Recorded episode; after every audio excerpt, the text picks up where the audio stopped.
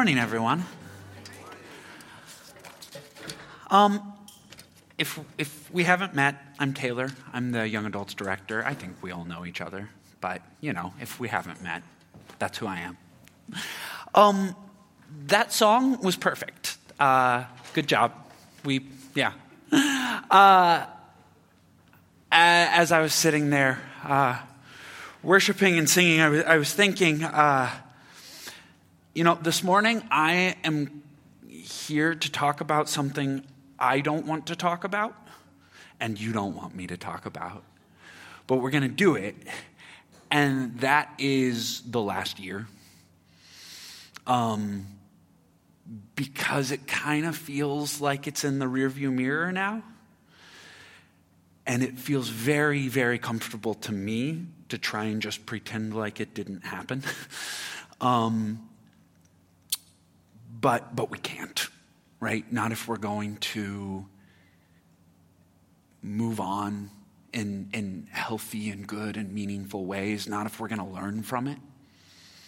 Um, and I was, uh, you know, that like I could just, I could just sit here in your arms and, and let your mercy rest with me, but and never change, let it change me from the inside. And I believe that as much as this year was hard, God has mercy for us in it. Um, if we'll be present with what's happened. So here we go. Um, and, and, and I, I want to start by just kind of remembering. My story is going to be different from yours, but is it? Right? We all kind of we all kind of had a lot of these same things. I'll bet you remember where you were whenever you went, "Oh, this is real. This is this is happening." Um, I have a really bizarre story for that. My, my in laws uh, were, were in town for, uh, I believe it was my father in law's birthday, and he loved jazz. So we went out to uh, one of the jazz clubs, the one in, in downtown. And we had, we had dropped them, I had dropped them off uh, at this jazz club, and I was trying to find a place to park in the crossroads and or in downtown. And it was late at night and the, the streets were totally empty. And I was walking through, and then I walked in. I, I was like, "This is this is bizarre. Should we be doing this?" Um, and I started to get a little scared. And then I walked into this jazz jazz club, and there's this like jazz piano trio playing, and I'm like, "This is the scene." from the post apocalyptic movie that I think I'm about to start living. Like, where you're like there as the world ends with this like piano player, and you know, that, man, I, and, and that was the moment where I was like, huh, this is bad. Like, something real is about to happen. And then I remember sitting with my friends uh, the day before, like, it was like tomorrow, we're all locked down, and sitting with everyone and being like, we'll see each other again at some point. And the grief that came with that. Because, so I, I lead the river, the, the young adults community here. And in that, my like my whole rallying cry for the community of people that that we've brought together, my whole thing that I've oriented my life around is community and life together and being like, we need to meaningfully do life together, not just like have people that we know. And then all of a sudden, that was unsafe. And I still had my job here at Lakeland, and I'm a therapist, and I still had my job as a therapist, but now I was doing it all over telehealth. So I'm still working, but I can't do anything that I'm used to doing and feel like I'm doing it well. Um, and I'll bet your story, it, it, may. It may not have you now doing all of your work in a way that you, maybe you lost your job. Um, maybe you lost it for a little while and then got it back. Uh, but I know most people, maybe you kept doing your job just like you did, but you were afraid and things were weird. Um, then things opened back up for the summer. And I don't know if you had this experience. I'll, I'll bet you did to some degree. Um, so we got our community at the river back together, and everybody's doing things. And I didn't, I wasn't able to see it at the moment that this is what was happening.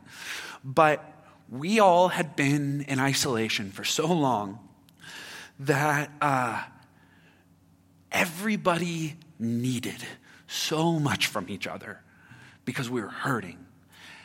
And nobody was able to give that to each other very well because no one was full. So people got hurt and people got frustrated. And, and this whole thing that I'd spent the last five years building, it felt like COVID had ruined it. It felt like it was falling apart because everybody was hurt and frustrated and people were not wanting to spend time together anymore. People, I had like poured my heart and soul into this thing for five years and was like, great, COVID just wrecked it, is, is what it felt like. And then we went into the second shutdown before that could even, you know, into the fall where it, we weren't formally shut down, but like, you know, I got COVID around November. So then I couldn't do anything. I sat around and we watched, we watched a lot of Survivor at our house during that point. Um, I had never watched Survivor before. It's very good. Um, and, uh, you know, we didn't, we didn't struggle with loneliness at our house because especially in the first part, we had, we had six people living at our house, including us uh, at the time. And depending on uh, your personality there, you're either like, you lucky son of a gun, or you like threw up in your mouth a little bit whenever I said that. Like thinking about being locked down with four other people uh, who aren't your family members. Um, but uh, so that second, that second period of lockdown where I, am now, I have COVID and we're in quarantine and we're watching lots of Survivor and doing lots of puzzles. There's this one, this was the other moment that I remember. And you probably didn't have this exact moment. It wasn't at a May concert online. But, uh, but I'll bet you had this moment. Uh, there was a, a live streamed concert by my favorite band from high school. They, they, they got back together to do a live stream concert. And, you know, they were that band for me that uh, the first band that I listened to in the car whenever I was 16 and driving. And my girlfriend and I really loved them, and they were kind of our band, right? And then uh, after college, my dad and I, with my best friend, we went and saw them play through this, my favorite album of theirs. And now here they are on this live stream playing this album. And I'm sitting there in front of my computer by myself listening to this album that's meant so much for me, just crying because I'm like, what? Is, where am I? Like, what is what is happening? This is not where I saw life going. Um, and again, it probably wasn't f- in front of a May concert, but I'll bet you had that moment somewhere along the way. Um, and then and then things slowly started to open back up. But I found something I didn't expect. I had lost my stamina for community and for people. Uh, I was always the one who said, like, no, you got to make it, you got to be there, like, commit to things and, and love the people around you intentionally. And then we got together with our, our close friends for the first time and forever. And I was like, well, that was pretty good, but I'm exhausted uh oh, I'm the one who's like telling everybody to do this, and I can barely do it. I've gotten really used to watching Survivor and doing puzzles. um, and I started finding myself going, what am I about anymore? Who am I on the other side of this thing that I never thought would happen? Who am I and what am I about? Um, because as much as I tried, oh, I'm sorry, I'm moving so much. I'm probably a nightmare for you guys running the cameras. I'm going to try and be a little more still. Um, oops. Uh,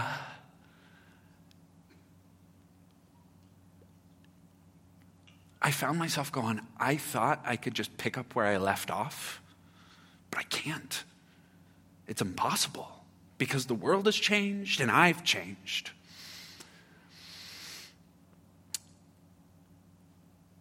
And as I started asking myself, like, uh, I guess the word, the word that I'd use is this last year has been, whatever else it's been, it's been terribly disorienting. Um, so I started poring over this. I started thinking a lot about how do I make sense of this? And, and I kept being drawn to a particular passage in the scriptures. When Jesus spoke again to the people, he said, I am the light of the world. Whoever follows me will never walk in darkness, but will have the light of life. The Pharisees challenged him. Here you are, appearing as your own witness, but your testimony or your testimony is not valid. Jesus answered, Even if I testify on my own behalf, my testimony is valid, for I know where I come from and I know where I'm going. But you have no idea where I come from or where I'm going. You judge by human standards, I pass judgment on no one. But if I do judge, my decisions are true because I am not alone. I stand with the Father who sent me. In your law it is written that the testimony of two witnesses is true. I am one who testifies for myself. My other witness is the Father who sent me. Now, there's probably like five or six sermons that are there present in that passage. So you may have picked up on something else, but this is what I kept being drawn to over and over and over again. This statement that Jesus made I know where I came from, and I know where I'm going. The groundedness that Jesus has when he says that, like, I know my I know my testimony is true because I know where I came from and I know where I'm going. And here I am going like, who exactly am I these days? And I, and I found myself wondering, what is it that made Jesus be able to say, I know where I come from and I know where I'm going? Is it something special about, like, because he is God incarnate? Is it something that like is just reserved for him?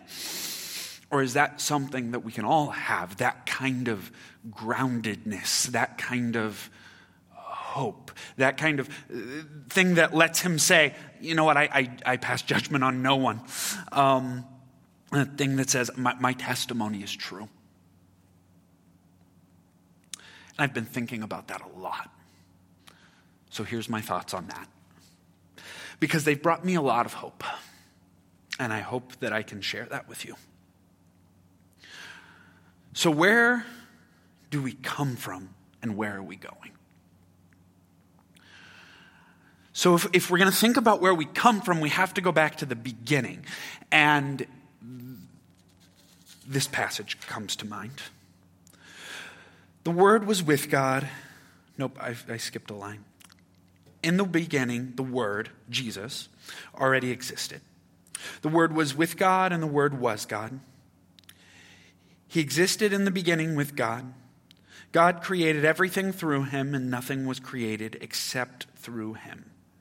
The Word gave life to everything that was created, and his life brought light to everyone. The light shines in the darkness, and the darkness can never extinguish it. Whenever what existed before everything else was the Trinity. And the, the, the Trinity, uh, the church fathers, these, these old dead wise guys, um, they described the Trinity as uh, what we translate now as the divine dance. Um, this constant movement of, of love, this perfect relationship where, where the Father and the Son and the Spirit are in perfect relationship of love. I really love this is uh, Saint Bernard of Clairvaux. Uh, if as is properly if as is properly understood, the Father is he who kisses, the Son who is one more try if, as is properly understood, the Father is he who kisses the Son who is kissed, then it cannot be wrong to see in this kiss the Holy Spirit, for he is the imperturbable peace of the Father and the Son, their unshakable bond, their undivided love, their indivisible unity. A lot of big words in there, that's a, that one's a hard one for me. Um, but what is so important here is before anything else, what existed was a perfect relationship of perfect love.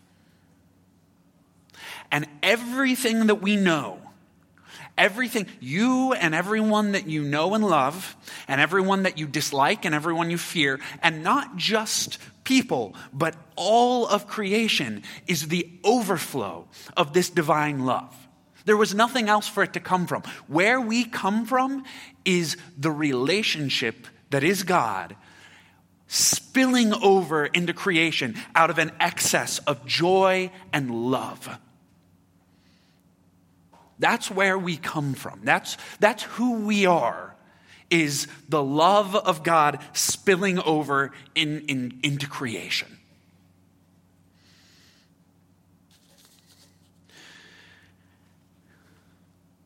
So, if that's where we come from, where are we going? And I think of this passage. I heard a loud shout from the throne saying, Look, God's home is now among his people. He will live with them, and they will be his people. God himself will be with them. He will wipe every tear from their eyes, and there will be no more death, or sorrow, or crying, or pain. All these things are gone forever. And the one sitting on the throne said, Look, I am making everything new. And then he said to me, Write this down, for what I tell you is trustworthy and true. So,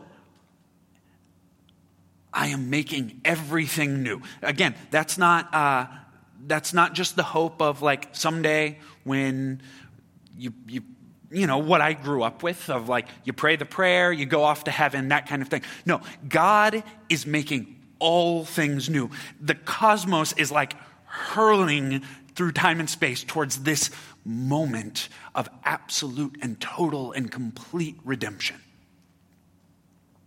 Where every tear is wiped away and pain and suffering cease. Where you and the people that you like and the people that you dislike and the people that you fear, uh, and not just humanity, but all of this, all of God's good creation. I, I think of Paul talking about uh, how creation groans like it's in the pains of, of birth, waiting for the children of God to be revealed and all things to be made new. And that's where we're going. So we find ourselves between these two things between where we come from, the absolute and complete and total love and joy of the Trinity, to where we're going. The, the recreation of, of all things, the undoing of everything wrong. And now we find ourselves in the middle of that, where all the good, you know, where all the good and the bad and, and the right and the wrong gets mixed up.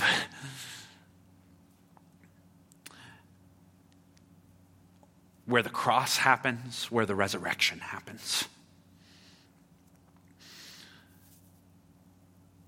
And as humans, we can't help but try and make meaning out of everything, right? We have all of these things that happen in our lives. And to be human is to interpret and to make meaning and to try and understand why do the things that happen happen. And we all have a framework that we exist in. We all have wounds that we've been dealt. We all have hopes and dreams. And, and we make sense of our world and our life in light of these dreams and these hopes and these desires and these hurts and these fears and, and the things that make their way into our, our DNA and into our soul. These are the things that help us make sense of all the things going on around us. So the question becomes what kind of story are you telling? If you have a story where you believe yourself to ultimately just maybe not be worth that much or not be especially competent, then when you lost your job due to COVID, or when I became incapable of doing my job in any way that I felt prepared to do, that becomes crushing, right? Because it's not just about income, it's not just about loving something and engaging in meaningful work. It becomes about me because my, my narrative, my story, my way of making meaning of the world says, in order for me to be worth something, I have to be producing. I have to be, I have to be making it. I have to be climbing the ladder. And now COVID swoops in and takes away my ability to do that. And that fits right into the story that I'm telling about myself and about the world.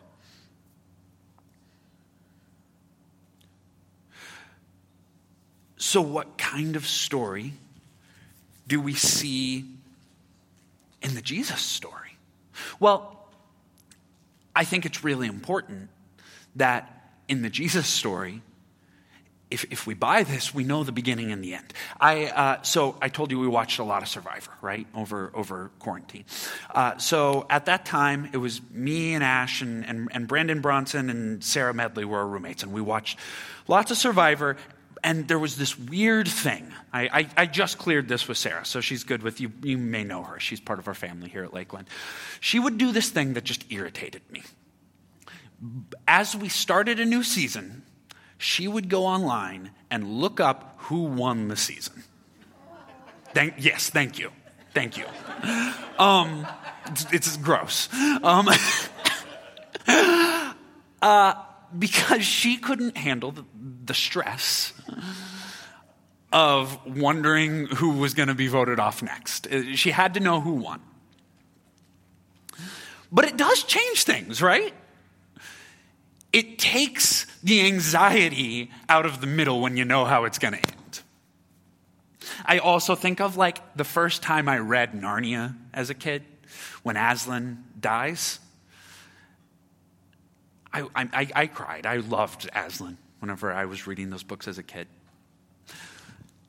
And then when you read it again, when you watch the movie, whatever it is, and you know on your second view, on your second read through, that he is going to raise from the dead. I hope that's not a spoiler for you. Um, it shouldn't be. You, you should have read it by now. Um, it reads different, doesn't it? It doesn't make it not sad when it happens, but it reads different. And then I think of what it means to know the beginning. Because we think we know the beginning. We know the beginning of our story. But I think of, you guys saw Cruella de Vil, that the Cruella movie just came out. I, am not going to lie. I think that's a little ridiculous because I because the whole begin the whole concept is let me help you feel empathy for this woman who wants to skin puppies. That's the, that's the whole selling premise, right? Like, I want you to, but, but here's the point is that they're going, if only you knew. If you knew how this story began, you would read the story differently. You'd think about it differently. The whole thing gets changed because you thought you knew the beginning, but you don't. There's, it goes back further.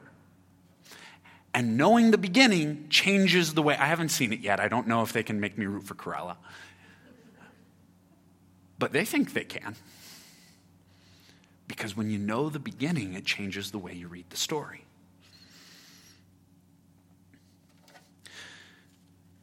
So, if we know we come from the perfect love of the Trinity, and that's our destination, is right back into that perfect love. We can't help but read the in between parts differently. It doesn't take away the pain, it doesn't undo that things are wrong. But we read the story differently.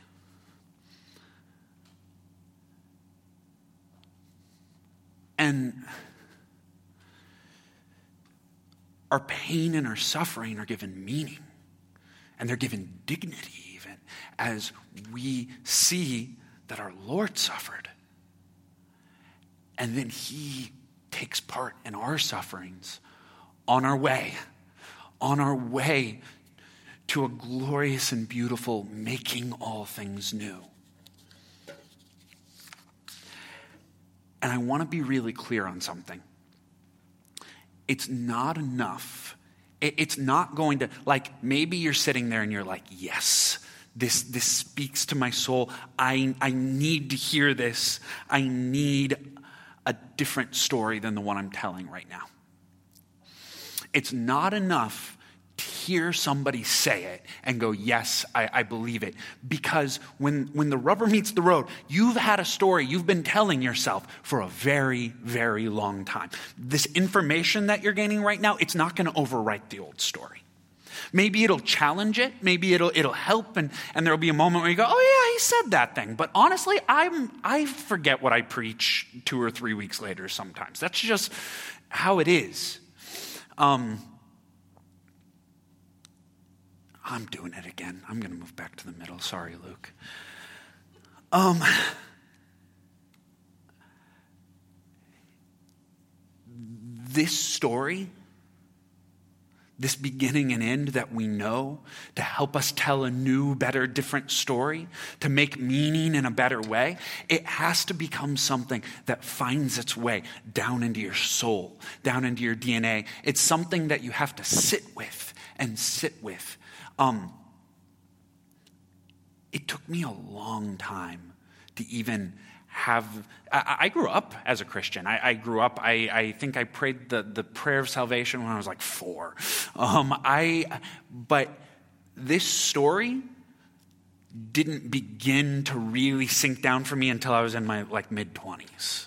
It took a long time for that voice to, to win out over the other voices, even sometimes.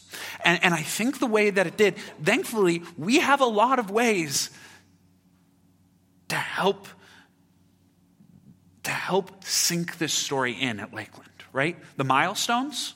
That's how you show up and you're reminded over and over and over again throughout the year of like these are this is our story this is who we are this is what it means to belong to the people of god this is our this is our we we come from the love of the trinity and we go into the love of the trinity into the making of all things new uh, we have retreats that we go on. Uh, we have Lectio Divina that happens all the time, that Marta does, where we get together and we pray the scriptures. It takes uh, I've been trying, and gosh, I've been trying, and I'm not good at it all the time, but I'm, I'm getting better at having a daily rhythm of prayer where I come and I'm, I'm going through the, the stress and the frustration of the day to day of my job, and I stop and I pause and I remember. I remember all of the things that I'm experiencing today that are hard and difficult and frustrating and sad.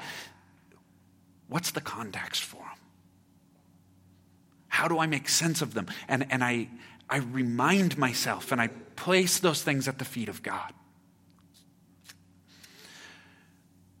Because if this is really going to become our story, we have to constantly be reminded. And one way that we remind ourselves of this is through the Lord's table. We remind ourselves that on the night when Jesus was betrayed, he took a loaf of bread. And when he had given thanks, he broke it and said, This is my body that is for you. Do this in remembrance of me. In the same way, he took the cup also after supper, saying, This cup is the new covenant in my blood. Do this as often as you drink it in remembrance of me. For as often as you eat this bread and drink this cup, you proclaim the Lord's death until he comes.